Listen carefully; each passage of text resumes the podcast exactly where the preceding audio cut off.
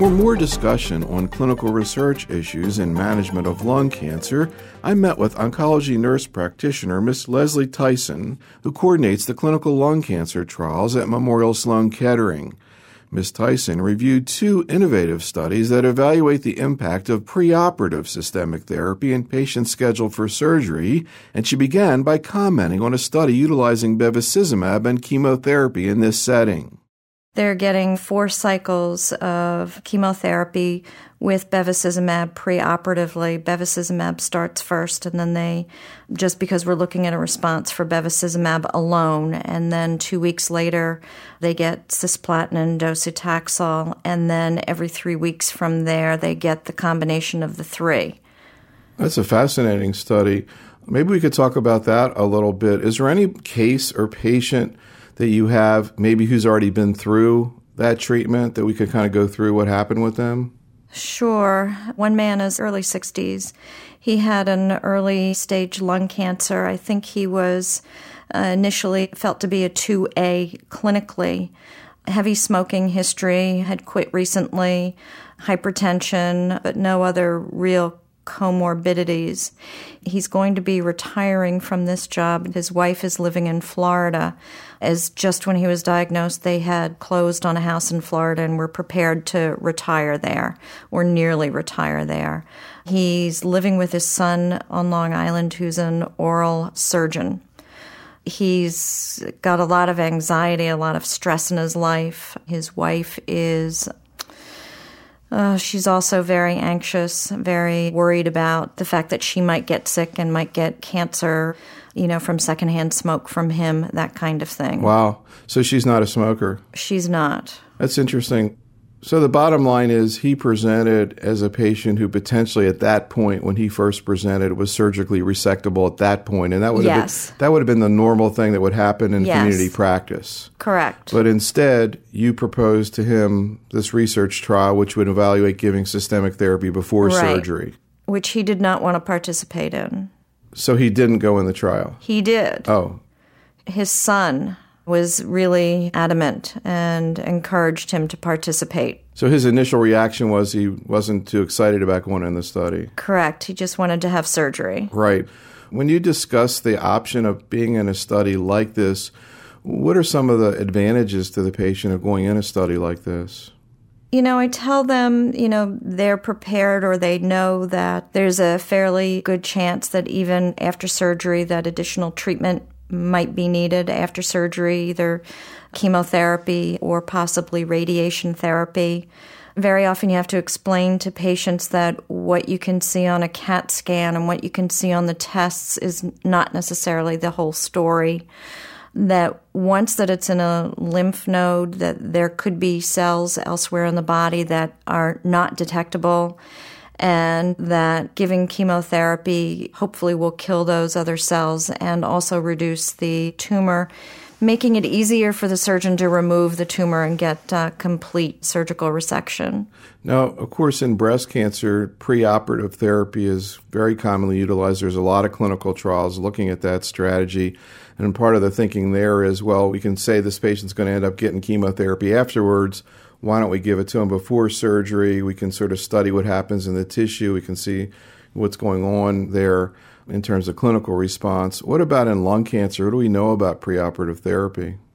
Well, there are trials that have shown that preoperative chemotherapy, what they term as neoadjuvant treatment, there are selected trials that show that patients with locally advanced or early stage lung cancers can have shrinkage of disease and can have the tumor resected. And there are patients who do live longer as a result of that. It's not clear at this time whether neoadjuvant treatment or adjuvant treatment is the better approach.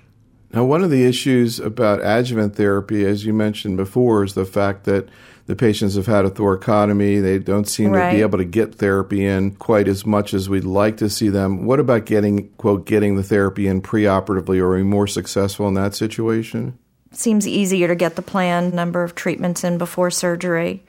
But those patients are carefully watched. If there's any suggestion that the tumor might grow, then, you know, the chemotherapy is stopped and they're reevaluated. Now, what's the specific regimen that you all are looking at in this preoperative study? We're looking at the one regimen that I told you about for patients with adenocarcinoma, not squamous cell carcinoma, is the cisplatin, docetaxel, and bevacizumab. The other regimen that we're looking at in patients with stage 1 and stage 2 disease, in patients who either have an EGFR mutation or minimal or never smoking history, they're getting 3 weeks of gefitinib preoperatively. Yeah, and I'd like to go through the rationale for that study, but why don't we start out with the first study that you mentioned, which is the cisplatin, docetaxel, bevacizumab trial. Can you kind of talk about the background in terms of, you know, what's been seen with those three agents in general and, you know, sort of what you've observed in terms of this regimen so far in the patients going through the study? Well, cisplatin is known to be effective and is approved for late-stage disease, and it's probably one of the most active medicines to treat lung cancer, and that's been shown over many years. Docetaxel has also been shown to be a very active medicine in lung cancer. It is approved as a single agent in the second-line treatment. So both of these agents together have a good chance of shrinking tumor.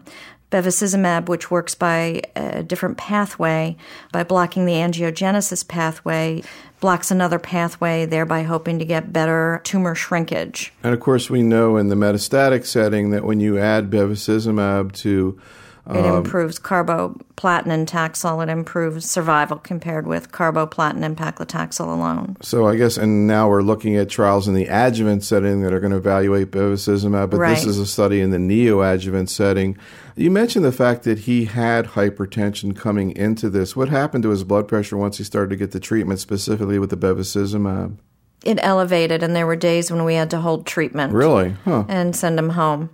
You know, as part of a clinical trial, they have strict criteria, so the blood pressure had to be below 150/90. If either the systolic or the diastolic was higher than that, you know, we would have them rest and try to get it down. We also, you know, if it was persistent, you know, meaning that we would send them home and have them get their blood pressure checked with their private physician or, you know, at the local drugstore. If it was persistent, we'd have to make changes in their medicine. And for many patients, we do have to make changes. How about for him?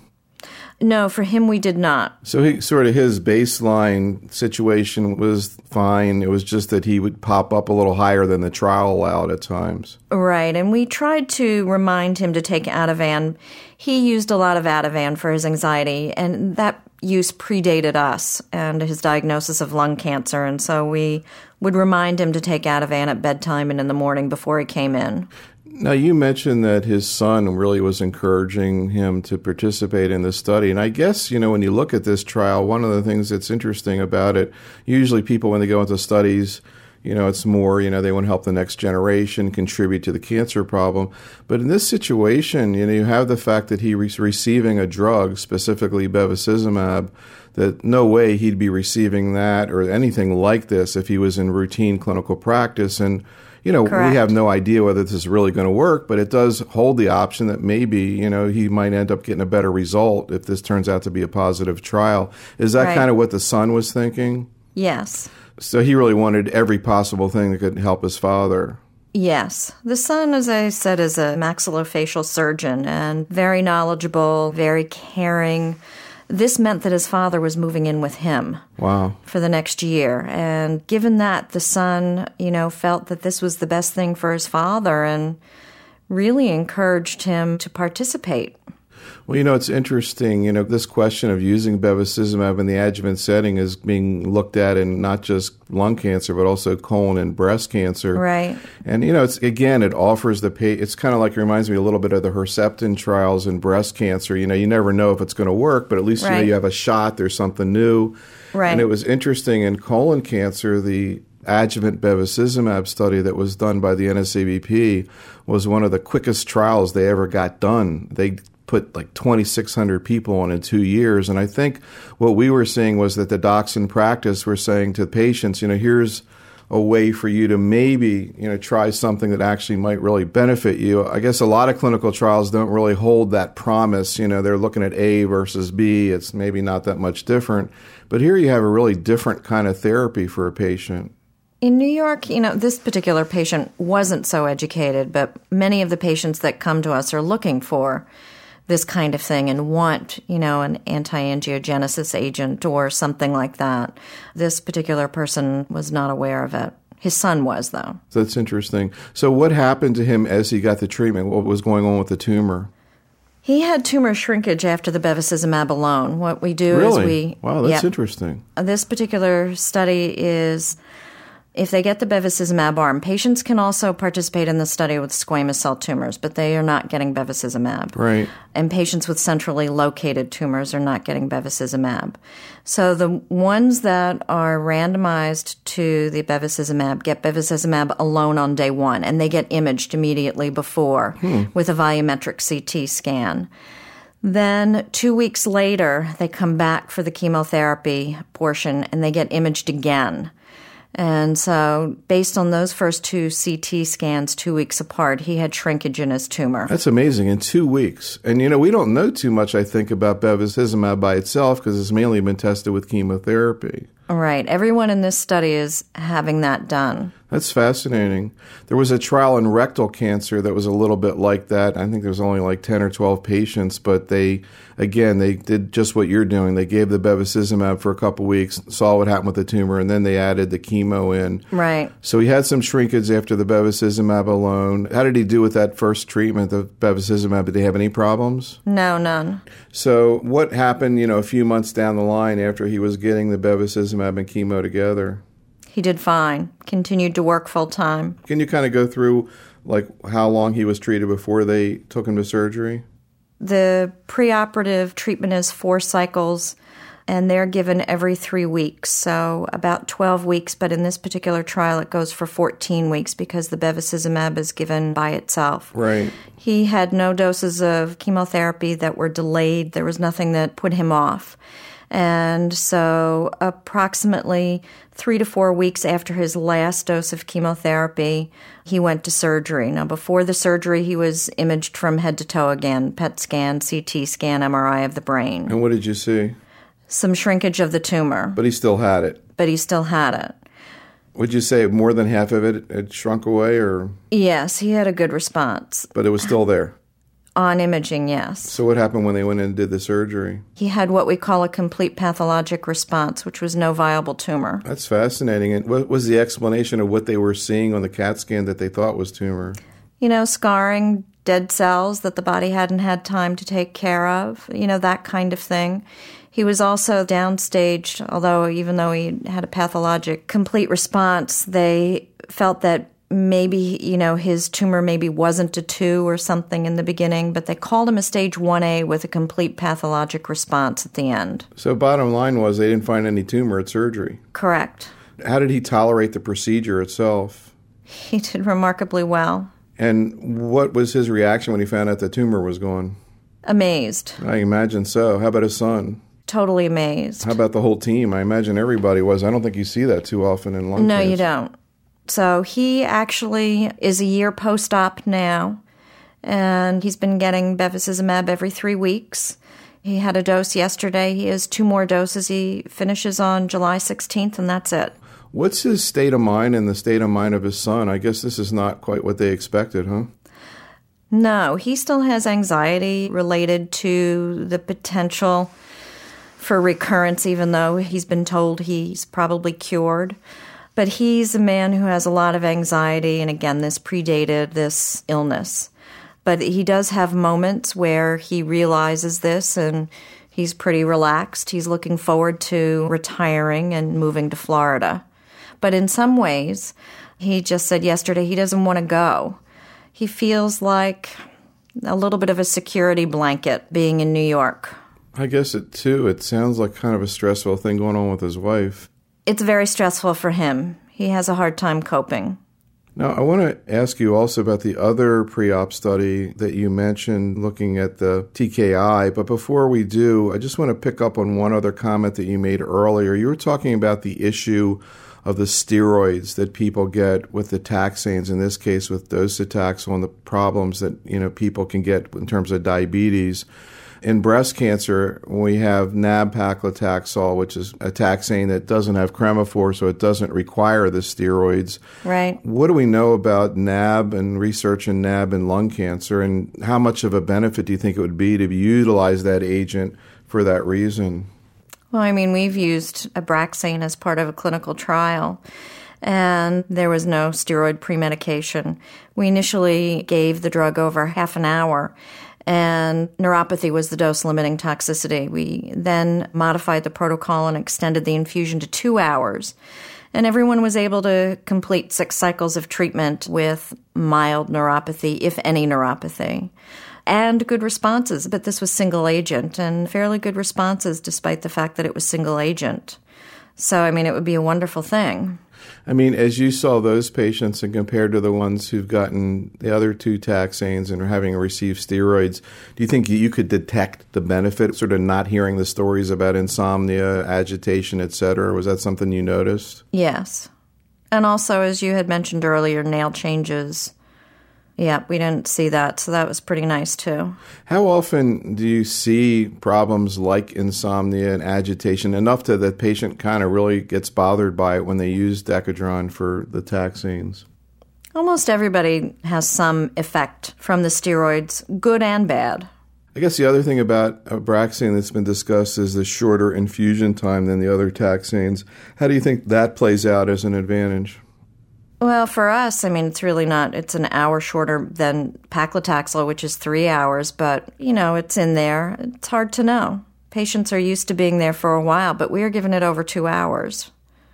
Now, you mentioned the study looking at Eresa or gefitinib in the neoadjuvant setting. Mm-hmm. Is there any patient that we could talk about in a way similar to this man who was in that study?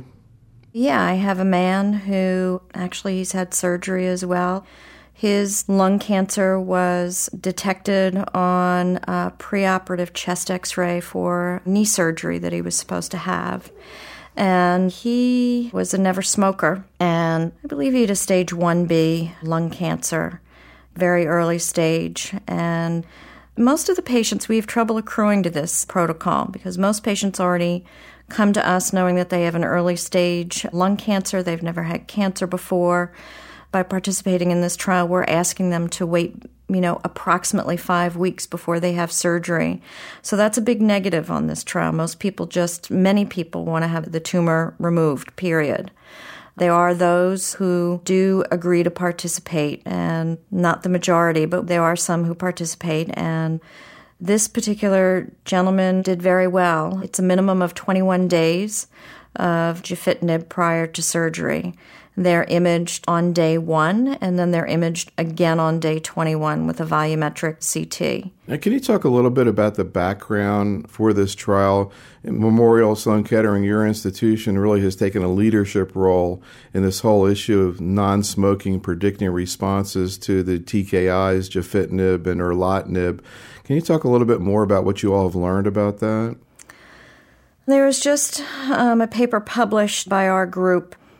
I believe it was Journal of Clinical Oncology. Pham was the first author, and what they looked at is patients who had resections of lung cancers, early-stage lung cancers, and they looked at the EGFR mutation status of those tumors, and then retrospectively they looked at smoking history. When patient walks through the door at Memorial, whether it's on the surgical side or the medical side, they fill out a form about their smoking history.